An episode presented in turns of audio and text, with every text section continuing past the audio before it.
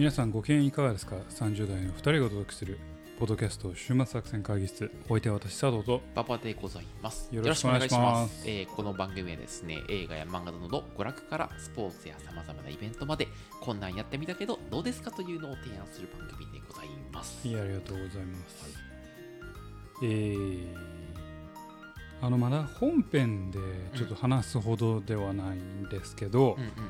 なんかこう面白いなっていう漫画があって、ちょっとそれをオープニングでちょろっと話しておこうかなと思いますまああの今ある種本誌よりも勢いのある「ジャンププラス。の、まあ、火曜日に掲載というか連載されてる「リヴァイアさん」っていうえ知らんわ。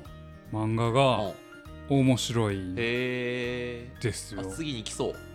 うんなんかまあ僕は好きです次にまあ大人気にはならないと思うんだけあどあ、そうなんだ。なんかまあミステリー要素もあってすごく好きなんですよね。えなんか世にも奇妙な物語系な、佐藤さんが好きな。あまあそうねちょっとミステリーと SF が入ってうんてまあざっくり言うとまあなんかその宇宙旅行をするような時代の話、うん、ああ、SF だ。でえー、と宇宙船を、えー襲襲うじゃないな。う廃棄された宇宙船をなんかこう渡り歩いて、うん。なんか盗品をする、まあ、山賊というか宇宙海賊というか宇宙盗賊みたいなやつらがいるんよ。でそいつらがあるなんか廃棄されたと思われる宇宙船にある時やってくるんよね、うん。宇宙上にこう漂ってる、うん。でそしてそこには日記があると、うんでその日記の中にはどうやらなんかかつてこの宇宙船の中で事件があったということがほ示唆されるなるほど。でそこから場面がバーッと変わってその日記をのが漫画として書かれていくんよ、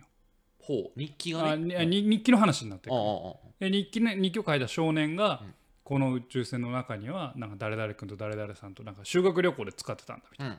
でもある時事件が起きて、ん。なんとか先生が死んで、うん。でもそれをどうだこうだっていうところが話が進む。お話が二重軸で進んでいくんよ。ーなるほど。でその中の話ととリアルのリアルの話。でその山山賊というか宇宙海賊みたいなやつらはその日記を読みながら「おここなんかこんなことがあったらしいぜ」って言ってもう探検してみようってなった時にそのちょうどその今の話、まあ、うん今のその盗賊たちの話と、えー日記の話が微妙にリンクし始めてくる。のねはあはあはあはあはあなんかあこの日記に出てるこここはここだみたいな。あはいはいはいはいはいでこの日記の通りにやればここに何かの死体か何かがあるはずだで見に行ったらうん実際になんか干からびた死体みたいなあのがあってっていうのでこうミステリーと。で今の謎と過去の謎が両方こう走っててはあ。めちゃ面白くへて僕好きでかすね。いいミステリー感があるねなうんんかね。おおすすめです。面白いです。なるほど。はいまだ3話か4話なんで。あまだそのまあレベルなんや。そんなレベル。あじゃあ今後。今後期待する。もうすぐ一巻が出るかもみたいないやいや4話だったら出ないでしょ。あまあ、あと5話ぐらい出ないと。うんって思いますけど。なるほど。まあだからそういう漫画ちょっと面白いなと思ってますね。まああのそんな感じですね。はいはい。あとまあここで話そうかなとあの前々回？戦国？全然前回か。うん。戦国の話しましたけど、戦国の時に話そうかなと思ってたのはあの軍歌のバルツァーっていう漫画がめちゃくちゃ面白いんですよ。もう14巻ぐらい出てますけど、えー全然知らんわ。あのそのあのまあそれも軍歌のバルツァーも戦争ものの話ははははでまあ架空の大国と、うん。まあ、架空の小国うんが、えーなんかまあ国と国に挟まれたある国が、うん。その軍事バランスをで、まあ、苦しんでるわけ。はははでそこに大国からやってきた、うんえー軍艦あの将官が、えー、と子供たちをなんか育てながらあの育成しながら、指導しながら、うん。えーそのがか外交のバランスを取ったり戦争に勝っていくっていうような話なんはあで結構面白いんですよ。でまあなんかあんまり時期的にやるのもどうかなっていうのもあり,、ありつつ、うんかつめっちゃ面白い漫画で、うん。結構リアルだったねうん。実際のその軍事研究とかをやとかそういう資料もちゃんと集めて、うん。武器がどういうふうに発展してたかも踏まえながら、その第一次世界大戦前ぐらいの,、うん。あの技術感技術の感じで、その架空の世界でやってんねんけどそういうリアリティやって面白いんやけど、うん。そういうなんかリアル戦争エンタメだと思ってたら、うん。なんかね14巻最新巻ぐらいの、もうほんまラスト2話とか3話で、なんか我ら四天王みたいなやつが出てくるんよ めっちゃおもろいやん。うん。今？今ってなるよな。そうもうもうこの10巻ぐらいリアル路線なんよ。なんかもうなんか有刺鉄線をこう使えばうんなんか今までの騎馬戦だった時代から変えられるんだ。革命が起こせるんだみたいな。そんなリアル、まあ、戦争映画でリアルなこう戦時下ではこの外国債なんか国債を売ってああ。の金を稼ぐんだでここでなんか一回税を上げて金を稼ぐんだみたいなリアルなその戦争と国とあ外交の話をずっとしてたんよ。あもうそういう路線やと思ってたらあほんま最新話の最新刊の数話で俺たちはなんとか国の四天王みたいななんか特殊工作の達人なんかなんとかとかなんか砲弾の達人なんとかみたいな。牙の達人うん。なんちゃらみたいな。メタルギアストリートみたいな。いやいや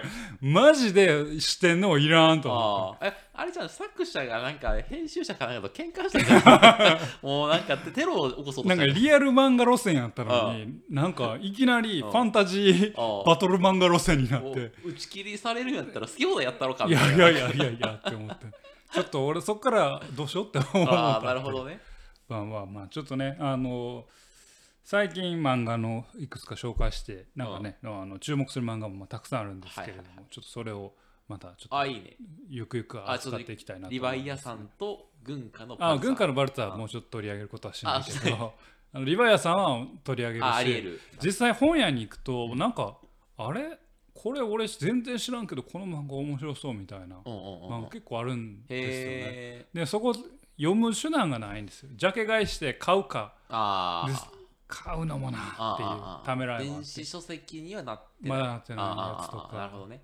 でかといってじゃあその伝えとかで借り借りるかっていうと伝えってやっぱ数が動くやつしか、まあ有名なやつしかないからね。そうないから、だからちょっとねそういう漫画も気になってます。うんなるほど。まあ、そういうちょっと漫画もね紹介していきたいなと思っています、と。い。う感じで今日はねちょっと本編はい。入っていきましょうか、はい。引き続き本編を聞いてください。はい。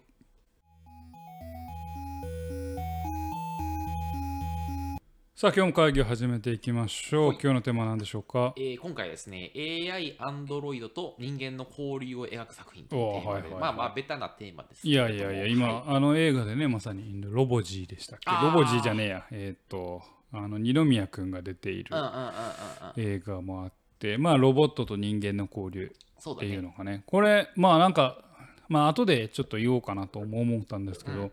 ロボットと人間の交流がファンタジーじゃなくなってきているんですよね。うん。そこの壁を越えた時に、うん。お話作りはどうすべきかって問題にはいまさにぶち当たるのかなって最近ちょっと思っていて、うん。あのまあそんなそんな思いを抱いています。なるほど、はい。ちょっと後でこの話で聞きしたいと思いますが、今日はですね、えー愛の歌声を聞かせてというですね、はいはいはい。えーアニメ映画作品について紹介をはいしたいなと思っております。はい。はい、この映画ですね、結論から言うとですね、あまりあの興行収入という観点から見るとですね、あまり売れなかった、はい。はい映画で、ビジネス的には失敗した映画なんですが、なので結構まあ知らない人が多いんじゃないかと思うんですと。で、僕もですね、あんま知らなくて、で一応なんかチラッとしてたんだけど、映画館までは行かなかったんですね。はいはいで、なんでだろうと思った時に、多分アンドロイド作品ってさ、なんかさ、アンドロイドをさ、なんか恋愛対象と見る作品が多かったりするね、はいはいはいちょいちょい。はいで、なんかそうするとさ、なんかその人間の女性は死を支配したいけど、それは無理で、じゃあ二次元でもちょっとリアリティ感じられから、リアリティ感じられないから、まあ、アンドロイド行くかみたいな、はいなんかそうそういうちょっと若干歪んだ思想とさ、結びつきがちじゃないですか。だ結構外れ作品のリスクが高そうだと思って、はいはい。なんか AI アンドロイドで美少女 AI アンドロイドもの映画って結構それのなんかあるからちょっと敬遠されがちなんはいはいはいじゃないかと思っており、ただ実際見てみたらすごいお面白かったですと、はいはい。あの君の名はだから全然良かったと思い。あます。君の名はがひはい。比較対象なあうん、な君の名はがこのアニメ映画としては結構みんな評価されてるるじゃない。してるうんで、あれよりは俺としては面白くて、あ君の名はよりも面白かった。あんだけ結構君の名は面白かった言ってたのに。あのああ天気の子はなんかボロカス言ってたけど 君の名はまあまあ面白かった言ってたけどあまあまあまあ、そうね。それよりも面全然面白かった君の名はより。もだからなぜ君の名はが売れて、これが売れないのかと。ちょっと憤りをあ感じる憤ったんやそうあのやっぱ作品としてのやっぱ完成度よりも、まあ、広告宣伝による売り上げが違うんだなみた。ああたいななるほど。なんかちょっと悲しい気持ちになったあ悲しい気持ちになった。うんっていう。だからちょっとほ本当に些細な宣伝効果しかないけれどもこの番組であのこの映画の素晴らしさを広めたいなと。些細って言っちゃあかんよ。お違う？違う。何？俺らはゼロよ。限りなくゼロや宣伝効1か果は2ぐらいあるかもしれない。いやいやいやいやあのほんまねゼロです。それはもうあの宣伝効果って言っちゃダメ。ゼロだから。いやいやいや、そんなことはない。誤差の範囲内よ。いや、ここで紹介しますと。そう紹介して知ってくれた2、3人が見ますと。うん。でその2、3人がまたなんかだって友人に紹介しあます。そのネズミ講作戦を、ねまあ、いやそうまあネズミ講って言うとちょっと言葉悪いけど、うん広がっていくっていうマウス効果。まあ、まあ、マウス効果というのか、まあ、まあそうそういうことだなと思っておりますので、はい、あちょっとあなるほどなるほど。はい、紹介をして、はいはいはい。だけどということであのこれを聞いて面白いと思っていただいたら、ちょっとですね、Amazon プライムに行くとですね、大体これ 500, 500円くらいかかるのかな？あのお金払えば見れますので、はいはい。あのちょっとぜひ見てほしいなと思っております。という感じです。はい、ちょっとあのまず作品概要からいきたいますが、えー愛の歌がよくかつてはですね、えー、と2021年、去年ですね、はい。の10月に公開された作品でございまして、えー監督がですね、えー吉浦康弘さんという方で、あのゆちょっと知ってますかね、有名どころの作品としては、えー、とイイブの時間とかがあるんですけど、名前だけ聞いたことありますはい、イブの時間もあの AI とアンドロイドと人間の交流を描いた作はいはいはい品で、なんかあんまりその恋愛対象というよりは、なんかね、友情交流みたいなのをはいはいはい彼は描くんですよ。はいで、結構それもん泣けた。うん泣いた、ちょっとうるっときた。感動ボロボロ泣くって感じじゃないけど、うるっときた。うん、っていう、だあんまりアンドロイドとの交流でさ、泣くことなかったんだけど、これまで。はいはいだから、あおな泣けるなって思ったっていう。はい。でもともっと実はイブの時間を紹介しようと思ったんですけど、まあ、そのイブの時間の流れで愛の疑いを聞かせても見て、あ、こっちの方がなんか壮大な話で、はいはいより一般受けしやすそうだなと思って、あと同時にちょっと AI の怖さみたいなものを感じることが多い作品なんじゃないかと思っておりますって感じですと。で、ちょっとまあ、あらすじの話をしますと、えっとですね、物語の舞台があの近未来の田園都市でございますと。はいまあ、もうデジタルが世界に結構浸透してて、まあ、AI 技術とかはまあ結構田園都市にも普及しているみたいな。はいまあ、家には結構センサー技術とかが仕込まれており、まあ、カーテンが自動で開くとか、うんあご飯を自動で炊いてくれる。あの、えーご飯炊いてって言ったらご飯炊いてくれるみたいはいはいな。で、ただ野菜は自分で切らないといけないみたいな。はいはいぐらいの、まあ、ちょっと完全自動化されてないけど、一定の料理を補助してくれるぐらいの近近未来はいはい。っていうのがその時代設定でございます。と。はい。で、主人公が、えっと、天野さとみさんという、まあ、高校2年生の女の子で、あ女主人公は女の子。女の子なんですよ。ははい。い。で、正義感が強い委員長的なタイプなんだけど、ちょっとクラスであはぶられてるあみたいな感じの。で、あの、さとみさん自身はですね、こうやって普通の女の子なんですけど、実はささとみさんのお母さんが AI ロボットの研究の、えーえー第一人者で、あはい。まあ、そのついにその人間と見分けがつかないアンドロイドはいはい。の開発に成功しまして、なるほど。ちょっとさとみさんが通ってる学校であの稼働実験をすると。なるほど。で実験は5日間で、そこまでに AI とバレずに生活できれば成功であると。なるほど。で、ただ、そのあんま企業の会社の上層部の許可を十分に得ないか形で、強行実験すると。なるほどで、なので、何か問題が発生したらお母さんが責任取らんといかんみたいな状況ですと。うんで、そういう中で、あのお母さんか稼働実験しようとしてるんだけど、そのそれのことをひょんなことからですね、あの里見さんを知ってしまうと。はいはいなので、あでそ次の日に学校に行くと、えっ、と、足森しおんさんという転校生がやってくるんですけど、はいはいそのしおんさんがアンドロイドであるということを、まあ、里見だけが知っているみたいな状況で始まりますと。で、まあ、で、その当日、その先生がこここ黒板の前でて、えー転校生のことを紹介すると、まあ、やっぱめめっちゃ美人で可愛い転校生が来たことにですね、まあ、クラスみんながその沸き立つわけですね。うんなんですけど、転校生のシオンは、教室で座っている里見を見つけるや否や、里見の席の前までやってきて、里見、今幸せ大声で問いかけるんですね。うんあなた幸せですか？って言われるみたいな。はいはいはいで、さ里見が困惑してると、まあ、シアンは急にそのミュージカル調の曲を歌い始めると。はいはいで、なんか、ね、みたいな、で、シオンはみクラスのみんなからそのやばいやつにやばいやつ認定されかけるんだけど、うんまあ、ちょっと実験が失敗すると、おまあ、お母さんが社内政治的にもやばいので、まあ、なんとか里見はそれをごまかそうとするみたな。ないるほどっていうその後もの里見は天真爛漫にまあしあのああのシオンが天真爛漫に行動すると。でそれはシオンはさ里見を幸せにするためにいろいろ一生懸命頑張る中で、うん。まあ里見はシオンがアンドロイドだとバレないように全力で振る舞うみたいなそんな感じの展開になります、はいはいはいはいでなんかそのどうやら里見はと友達がいないと。幸せになるためには友達が必要だみたいなことをシオンは学習しいかに友達を作るかとか、まあ、彼氏を作るかとかみたいなことを考える。カレピッピね。カリピッピ。お前カリピッピ好きやな。この夏覚えた初めてのこと。カカレピカレピッピ。何で聞いたんですかテレビで見て。カレピを思い出した。おうそれはまあええわ。あのピエン系の人の話だろ、うん。うんまあええわ。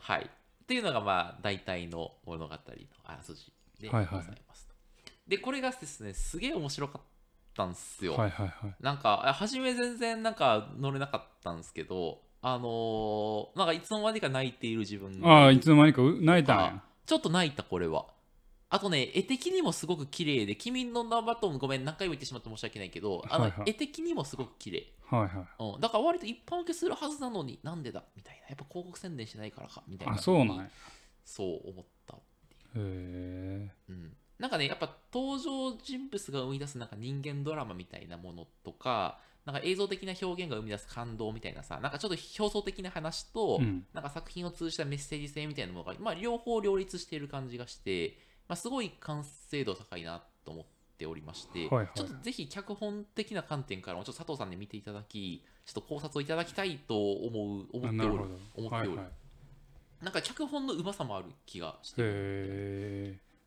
でテーマとしてはなんか AI、まあ、いわゆる AI が自由意志を持ったらみたいなそういう過程を置いた時に、まあ、人間の価値観とかがどう変わるのかみたいなことを描いてて、でなんかそのあので割と科学技術の発展を歓迎して、まあ、AI が自由自由意志を持った時の未来を、まあまあ、肯定的に描いているみたいなのが、まあ、この作品ですと。で作品のねなんかメッセージ性みたいな話すると最大の主張だと思ったのはなんか時には AI がなんか人間に迷惑かけることもあるけど、まあ、それは仕方ないんじゃないかみたいな、まあ、話をしており、で、なんかそれを人間側がまあ受け入れることが、まあ、人間と AI 共存する上での第一歩なんじゃないかみたいな。だからなんか変わるべきは人間であるみたいな感じのことを言っていると思いますと。でなぜかというと、なんかたとえさ、人間同士であっても、なんか誰かの幸せを願って行動することがさ、必ずしも誰かの幸せにつながるわけじゃないじゃないですか。だから人間同士ですらは、ああ、良かれと思ったことが裏目に出ちゃうことがあると。でだとしたら、AI が誰かの幸せのために、まあ、自律的に行動したときに、まあ、それが裏目に出て不幸になる人がいるのは仕方ないんじゃないですかね、みたいな問題提起を、うんまあ、してるみたいな。まあ、なんかね、料理を補助するとかだったらいいけど、なんかもうちょっと AI がやれることが増えて、なんかよりコミュニケーションとか人間の情緒的な部分に踏み込めるようになったときに、まあ、それによって不幸になる人がいるのは仕方ないよね、みたいなことを言っているみたいな感じの、まあ、メッセージ性としては作品って感じです。はい。あれですか？あんまり興味いやいや僕もともと見に行きたいなと思ってタイミングが合わなくて見に行けなかった映画であの売れな売れなまあそんなヒットしなかったけど評価がいいっていうのも知っているあ、そうなんだ。はでもあんまり見なかった。興味ない。タイミングがなかったのあー。ででそのままネットフリーではやってないので見れてないと。ああ、じゃあちょっとぜひちょっと見ていただきたい、はいはい。ははい。い、作品ですね。はい。で、まあ、そうね。何の話しようかな。あのあいいあいいよ。いいですか？もしもしあれだと、はいはいはい。あのいいんじゃないですかね。あのまあなんでしょうね。AI の作品ってまあななんだろうなあんまりポジティブに描かれないものも、まあまあまあ結構ある中でその AI との距離感みたいなのお話の筋っていうのはまあある種現代的でいいのかなと思はいい。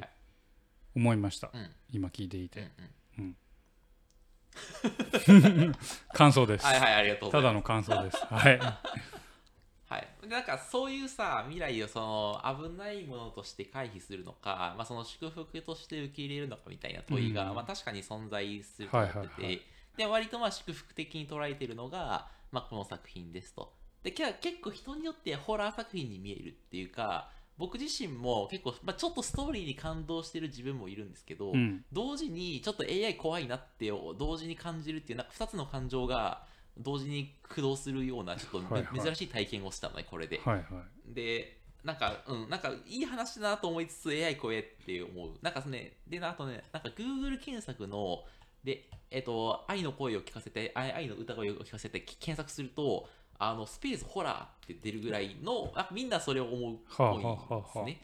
はい、なのであんまりなんかそので作者も意図的になんか割とリアリティを追求しているというかあんまりその全部肯定的に描くというよりも、なるほど。まあ、AI だったらこうなるみたいなのを割とロジカルに考えでそのなんか怖さをあんまり隠してないというか、まあ、迷惑かけて不幸になる人もいるしなんかその何考えてるかわからんみたいなゾッとするみたいな場面もあるしっていうのでなんかはい。あのちょっとそういう怖さみたいなのもなんかリリアルに理解できるみたいなのはまあこの作品のいいとこだなと思いながら見てましたなるほどね。ありがとうございます、あの AI 作品は難しいですよね。難しいです。とても。どの辺が難しいの？えーっとね物語の引力に引きずり込まれると、AI という名がついた人間おまあちょっとおかしい人を描く作品になってるんですよね。で科学技術の引力に引き込まれるとうん多分あんな AI はありえない。あーちょっとお前ガンダムっぽい形するな。まあいいわ。うん。うん要はそのそのなんだろうなそのあくまで多分もうもう基本的に物語で描かれる AI って完全にうんなんかフィクションなんですよはいね。はい。あんなあんなロボットは多分多分まあまあ先行き何十年はできないでしょうと思,、う思います、思思うんですよね。うんでそこに怖い怖ないってまあファンタジーだもんなって思うと。うんなのでそこやな。えっ、と、佐藤さんが今言ったのはあれか、あんまその現実へのフィードバックがないみたいな感じ？うんっていうかうんもう少し AI に関して勉強してから。怖いとか怖くないとか言った方がいいんじゃない？ってあ お前、俺に攻撃してきてるよ、今。違う違う。誰して してないしてない。一般一般知識として なんか AI になるものシンギュラリティがあるぜみたいなことを言ってなんかそういうのになんかなんやろな。なんかこううんまあももてあわあの踊らされてあてーはいではいはい。フィクションのうん。そういうなんかすごく人間と見ま見まごうばかりのえー行動をするなんかロボットみたいなのを見ると、うん。いやなんか AI って怖いみたいなことを言い出すけど、はいや現実そんなそこまで進んでないですからみたいな。ああ、まあね。うん。今お俺は、ま、せいぜい分かんのは自然言語ぐらいだけれども、自然言語処理の中ではもう人間が書いた文章かロボットが書いた文章かあんまよく分かんないみたいな文章は作れる、うん。作れるようにはなってきている、けれどもそれって非常に短期間の小さいスパンの中で作れているだけで、じゃあその5日間同じ空間にいてえっ、となんか自然な振る舞いができるロボットなりのができるのかっていうとちょっとまあ疑わしいなと思うから、別にそこのフィクション性を否定するわけじゃなくて、うんだからやっぱ怖いですみたいなっ。ていうのはその現実に絡めたらそれはただのなんだろうちょっと錯誤してるというか、っうん。ていうその何冷静な視点は必要かなって思います。なるほどね。はいだからあのさ冒頭にあのだいぶその AI との共存とかロボットの共存っていうのが、えーっとファンタジーじゃなくなってきたということとちょっと反してはいるんだけれども、あくまであんなもあんな高性能なものと共存できるってなるとそれはもうまだファンタジーで。はいはいはいはい。で一部生活の中には AI とかもめちゃくちゃ入ってきてる。当然もうあなたが使ってるスマホの中には AI だらけですよっていう話なんだけれども、えーっとそそういう意味で今の技術の現在地をちゃんと理解してうん。怖い怖くないを言わないとなんかねへ変になんか AI なるものがなんか人間を侵略してどうのこうのかいのかいのっていうのバカなんじゃないのって思う。そういうことね。はい。はいはいはいはいはい。まあまあまあ、確かに、その、新しい技術に対する抵抗そうそうそこでなんそこはなんでめっちゃ保守的やねんって。思うなそうだね、確っかに。て。思うよね。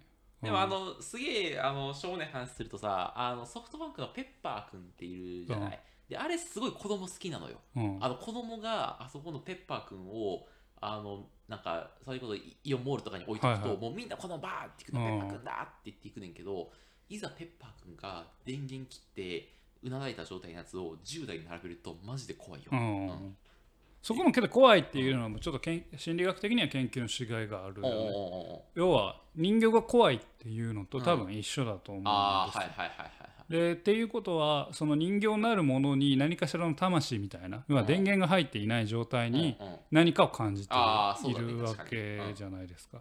でだそこはなんか人間はその何かに対してその存在をふ付与するっていううんマインドセットがあってうん。人形とかそのペッパーくんが動かないっていうことはその魂がない死体の状態だっていうふうに認知してしまっているから怖いって認識している、まあまあかもしれない。まあただの仮説ですけど、あのだとしたらそこにあるそのなんだろうな。ある種の物体に対して魂とかそういうのをなんかあると認識してしまう心の仕組み、うん。みたいなのには非常に興味が、はいはいはい。あります。確かに、はい。存在として認知してるよねそこはね。そうそうそううんそうそう。でそのなんか認知経路みたいなのがもしかしたらね AI とかの技術かの研究が進むとねなんかもしかしたら変わるのかもしれないね。まあだあのこれうこれもまあまたあれですけどあんまり科学技術がっちり引力に惹かれた物語は面白くないんですよ。それはドキュメンタリーになってしまうから。あああ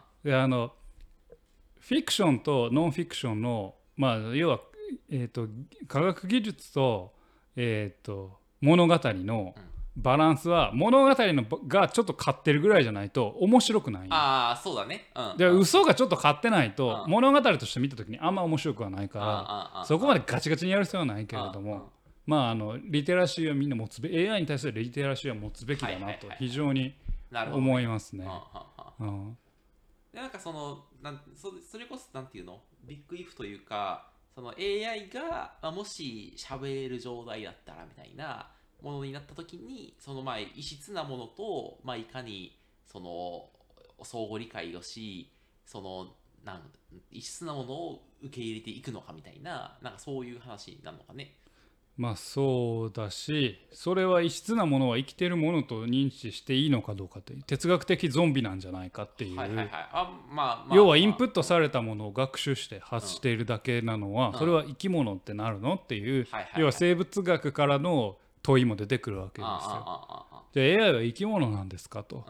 それは別に鋼鉄の体とかそういうのを持ってるから AI はロボットかなんとかって言ってるだけじゃなくて、じゃあある種の反応に対して、えー、とこう返しをしてくれる。でそれはまあ適当な返しをするっていうのこところに意思なるものがあると。うん。認知した時にそれはじゃあ生物として言っていいのかに人人格があると言っていいのかと。うんうんうんいう話になってくるじゃないですか。だそうするともうもっと大きい話にもなってくるわけですね。はいじゃあロボットとは人間なのか、まあ、生物というかまあ生き物として認知していいのかみたいな、だからそっちからの問いをしていくして作品にするのもありかなと。なるほど。なるほど。まあ、その人間も計算機自然的なロボットであると。そうそうそうそうあかもしれない。自分がロボットなんじゃないかっていう問いでもいいわけではい、すよ、おっしゃる用意的にはそうだね。そうそうそうそうそう。だからそこをちょっとなんかもうちょっと考えた方がいいよ 考えた方がいいよっていうのは誰別に。考えないとこの AI っていうものあるいはロボットっていうものとの交流っていう作品は多分もうそろそろ飽和してくると思う。ああ、まあまあ、そうだね。僕はそう思っていて要はまあ今の潮流潮流っていうか作品はまあロボットなるもの AI なるものがまあ何らかの意思を持ってえーといびつな友人としてそこにあるよっていう、うんうん。まあいびつな友人あるしはいびつな彼氏彼女としてそこにあるよっていう作品でそれは、えーもう飽きられると思う。はいはいはいはいはい。そその問いはもう終わってると。だうんうん。からロボットと友達になれますかっていう問いはもう,、もう終わっとるんよ。なるほど。うん、なれます多分ほぼ答えは出てるんうん。です、はあの物語の中では、いはいはい。じゃあ別の問いを立てていかないと、うん多分シナリオの新しいところは見えてこないんじゃないかなってすっくそ偉そうなことを言ってみる、はいはいはいはいはいはい。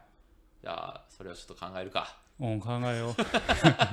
いやだからうんなんか僕が思うのは、これまあ自分が前ちょっと今やろうやろうとしてたやつだけど、別にロボットは高性能であるわけじゃないんですよ。あの LOVOT ってあるじゃないですか、うん。ロボットが。 LOVOT って今発売されている。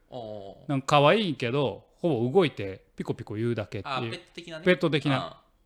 でああいうまあロボットの方が人間はひょっとしたら心開けるんじゃないかな。あうんうんうんうん。まあ要は不気味な谷谷を越えてこない、うん。不気味な谷の手前の方が人間との交流できるんじゃないかっていう問いもできるわけですね。不気味な今までの AI は、まあ、そのドラえもんとかはあれやけども、えーロボットがもうなんかもう人間に近いと、うん。もうほぼ人間だと見た目。は、もう不気味な谷をなんかいつの間にか超えちゃいましたよみたいな。あロボットはそうや。ああのドラえもんはそうやな、だうん、いやドラえもん不気味な谷超えてない？あ超えてないんだ。超えてない超えてない。だってドラえもんやん。あのフォルムも。ああまあそうか、ああまあそうなんか人間に近づくけどリアルドラえもんがおったら気持ち悪いかもしれんよ。地球破壊爆弾いやそれはやばいやつだけど。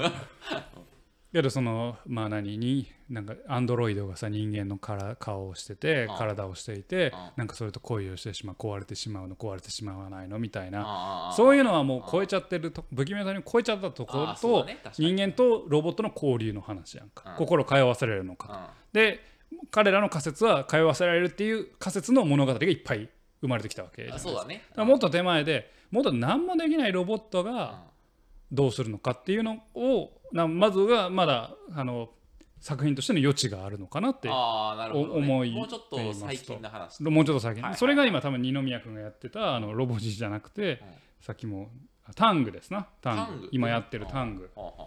がままだ可能性としては多分やってることだろうなって推測する。で多分ここももう終わると思うんですああなるほど。でできないロボットの価値みたいなできないロボットが人間との交流で。ペッパーやな。で結局交流の話なんだよね。人間との交流の話なんだよね。ってなると多分次来るのは存在の話なんですよロボットとは何なんだと。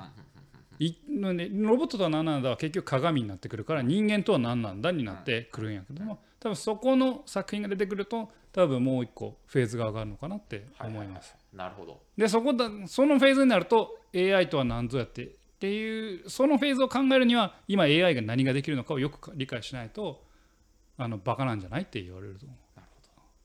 はい。っていうなんか熱くなっちゃいましたけれども。今日はロボット研究者のえー佐藤さんのお話をお伺いいたしました。また聞いてください。えー東京大学でロボット研究をしている佐伯豆一郎です名前ダサいな。豆一郎って何？やいや東京大学でロボット研究してる人いっぱいおるからちょっあーそうかそうか。とあかんな。うん。ささ佐伯豆一郎。でもまあなんかそのロボットに関してはそんなことを思いはい。はいロボットとか AI に関してはねそんなことを思いなます。るほどね、ううんんうんうん。はい。あでもなごめんなさい。なちょっとその脱線しましたけどそういやその話はそうだなと思いつつはい。ただあのこの AI, AI の歌声を聞かせて。はいはい。そう話だ愛の歌声の話を全然してなかった大丈夫です、はい。まあまあまあそうだと思いつつまあなんかそのねその人間との関わりみたいな話。でまあそのまあ迷惑かけてもしゃあないよねみたいな。なんかどう関わるのかみたいな話。を一つテーマにしているっていうのでまあちょっとメッセージ性があるなと思っているのと、はいはいはい。まあかなりそのウェルメイドな作品というかまあ映像の綺麗さであるとかまあ、その主人公とか、まあ、おお母さんがそのし社内政治でいかに戦うかとか、なんかそういうその、なんていうの、人間の葛藤みたいなものと、まあ、割となんか高度に両立してはるなと思ってて、なんかもう一般受けするはずやねんけどな、なぜ評価されないんだろうって、はいちょっと憤ってる。た感じなので、ちょっとぜひちょっと見ていただけると、はい、これを聞いた人はすぐ伝えに走って。伝えて走ってもいいし、Amazon で買ってくれてもいいし、はいはい、ぜひ見ていただければ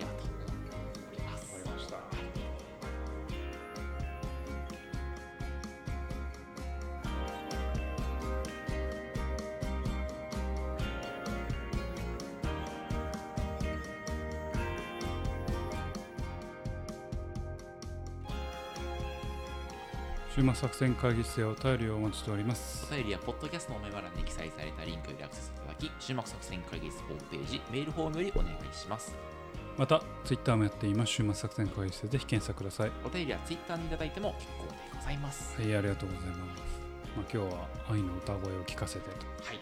ということでねやりましたけれども今実験をしてましてまあそれこそあなたの言う AI 的なあの自然言語処理おのやつをやってるんです。仕事的な感じで。そうだ論文を書くために。実験をしてるんです。けどうん、あれせ専門家の方だったんですね。あいやせ専門家で論文は 論文を書こうとしてるけそどれね論文書く人世間いっぱいには専門家と。あ論文書く人は学生でも書くから別に専門家ではないけど。うん、一応、まあはい。あの転職できるように。論もう論文を書ける程度のもの程度のはあると。程度のものをなんとかしなきゃなとなるほど思ってて、はいややってて、うん。今まあある種の課題に対してどれまあ広非常に簡単に言うと、ある種の課題に対してどれだけ言葉を覚えさせたら、うん。どれあの精度が出るだろうみたいなことをやろうとしてる。えそのある種の課題ってたた例えばどんどんえー、とこの今あまり言い過ぎるとあれやけどあのまあえっ、とある種の言葉が入ってきたら、うん。このこの言葉が意味するところはう何とかです、はははこの言葉が意味するところは何とかです。みたいな、そういう課題。はははなるほど。例えばまあなんでしょうね。AI とかまあ、えーでなツイッターでいいですわ、うん。えー非常にまあこんなん研究ずっとされてるけど、ツイッターで、えーこれは、えー悪口というか誹謗中傷です。ね。これは誹謗中傷じゃありません。みたいなのをこうは分類するみたいな。あそれができたらそのツイッターがもうちょっといい空間いい句がなるみたいなまあそうういう大きく言えばそういうような課題を研究しててうん。まあ今ざっくりやってるのはじゃあそれは最低何個あればいいんだみたいほう。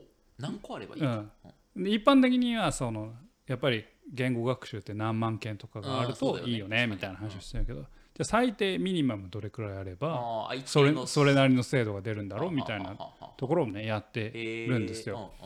でこれをやってる時にいや言いたいのは別にその研究の話よりもあの人間の話になるんだけどやっぱ人間ってすごいなって思うんです。普段使う言葉ってたかが知れてるわけですよ。まあね。うん。語彙数もそうだし。うん。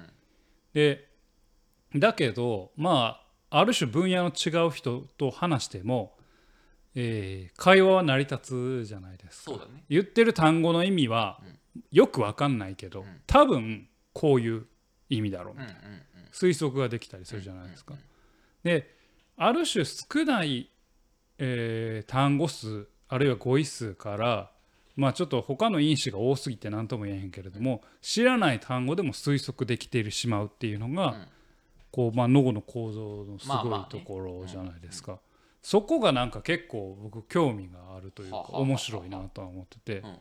あのその何？AI というか まあそのえーモデルを組む時もなんかこうどういうどういうモデルを組むかによってまあちょっと方法は全然変わってくるけれどもなんかこうみ未知のものに対する対応性っていうのがやっぱ人間のすごいところだなっていう。AI はまあいわゆる外装っていう言葉がよく言われるけど、学習してないものはあの精度が落ちますよっていうのがまああるんです、うん。だから今まで知らない単語とかが出てくるとまあこれうん超古いモデルやけど、もう全然精度が出ないみたいな、で最近のはそういうのにもた対応できるように、まあ、外装はやにはやっぱ弱いんやけれどもある程度こうんできてるみたいな。うん。でえっ、と非常に精度のいいモデルはもうウィキペディア何百万語を一回覚えさせると。だからそのめちゃくちゃなインプットさせる。うんうんうんそうすると精度が高くなるみたいな。でそれはそれは当然やねんけどでも俺ら多分何百万語もインプットしてない。んまあまあね。でも精度が出る。うん。不思議だなって。お人間の脳って不思議なんです。はいはいだから本当にだからさっきみたいな愛の疑いを聞かせてとかもうなんかいわゆるもう疑似疑似人間みたいなアンドロイドを作ろうと思ったらどうすりゃいいんやろうね。まあ。だから何百万語も覚えさせるってまあ俺らのプロセスではやってないことをやあーまあでもやる。10年とかかけてちょっとずつやったりするんじゃないの？何百万語よ。うん。だからさ例えば 100, 100語。まあじゃあ100万語にしようか。うん10年としたら毎毎年10万語覚えてるまあまあってなると毎年10万語絶対覚えてへんや確かに人間が使ってる言葉の数って何千ぐらいよせいぜい。まあ確かにそうだね。うん。覚えてる単語って言われてもさ何万語も出てこうへん。出てくれへんな。うん。何万もな。それを何百万覚えさせて初めて AI はあのそのモデルを組んだらうん。それに精度出ますよみたいな話世界の中で。ね。え不思議よね。不思議やね。うん。うん 今日は東京大学ロボット ロボット研究の最近豆一郎豆先生っていうのは不思議やなと思って。だからいやそそういうのを踏まえてやっぱそういうドラマとか映画もなんか見るべきかなみたいな。やっぱ AI 怖いこんなことやったら怖いシンギュラリティ怖い怖いって言うけど、あもう いやもうもうちょっとちゃんと勉強しようっていう、はいはいはい。なるほどね。やっぱ、まあそうなんか、怖いってなるんだね。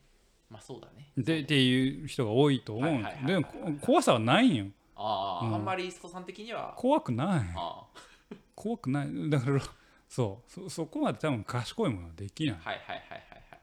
できるまあできたとしてもそうするともし人間に追いつけたとしたらね AI が。うん。それは自情自爆に陥るというかうん。自分の存在が何なのかってめちゃくちゃ疑問に思うよああ、はいはい。自分は生物なんだろうか。それとも何？なんかろ人間に作られた何かなんだ。はいはい。はい。え、そう、その結末としてターミネーター的なのが起こるのが怖いんじゃないの？怖い人。その結末でななんだろうな。そこまでの人ものが生まれたら、うん。まあこれは俺の推測やけども、うんうん。人を破壊しようって思わんよね。あー多分ね。はいはい。だって人間を支配することの方がデメリットが大きい。まあまあ、っそうだね。ロジカルに考えたらそうだね。て思うけどね、うん。そのミニマムなレベルでの破壊はあるかもしれんよ。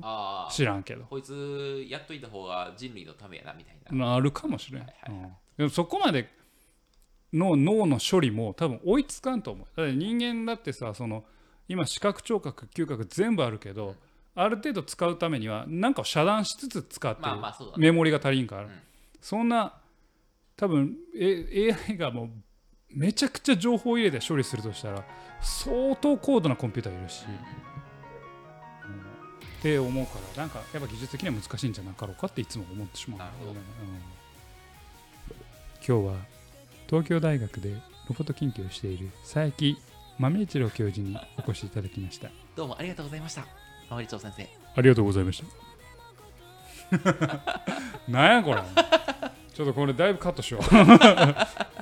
はい、というわけでね、はいお送りしてまいりました、えー AI 研究ポッドキャスト、はい。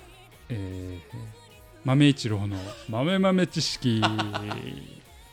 本日はこれにてお開き。お相手は私、豆一郎と、ババでございました。また聞いてください。さようなら。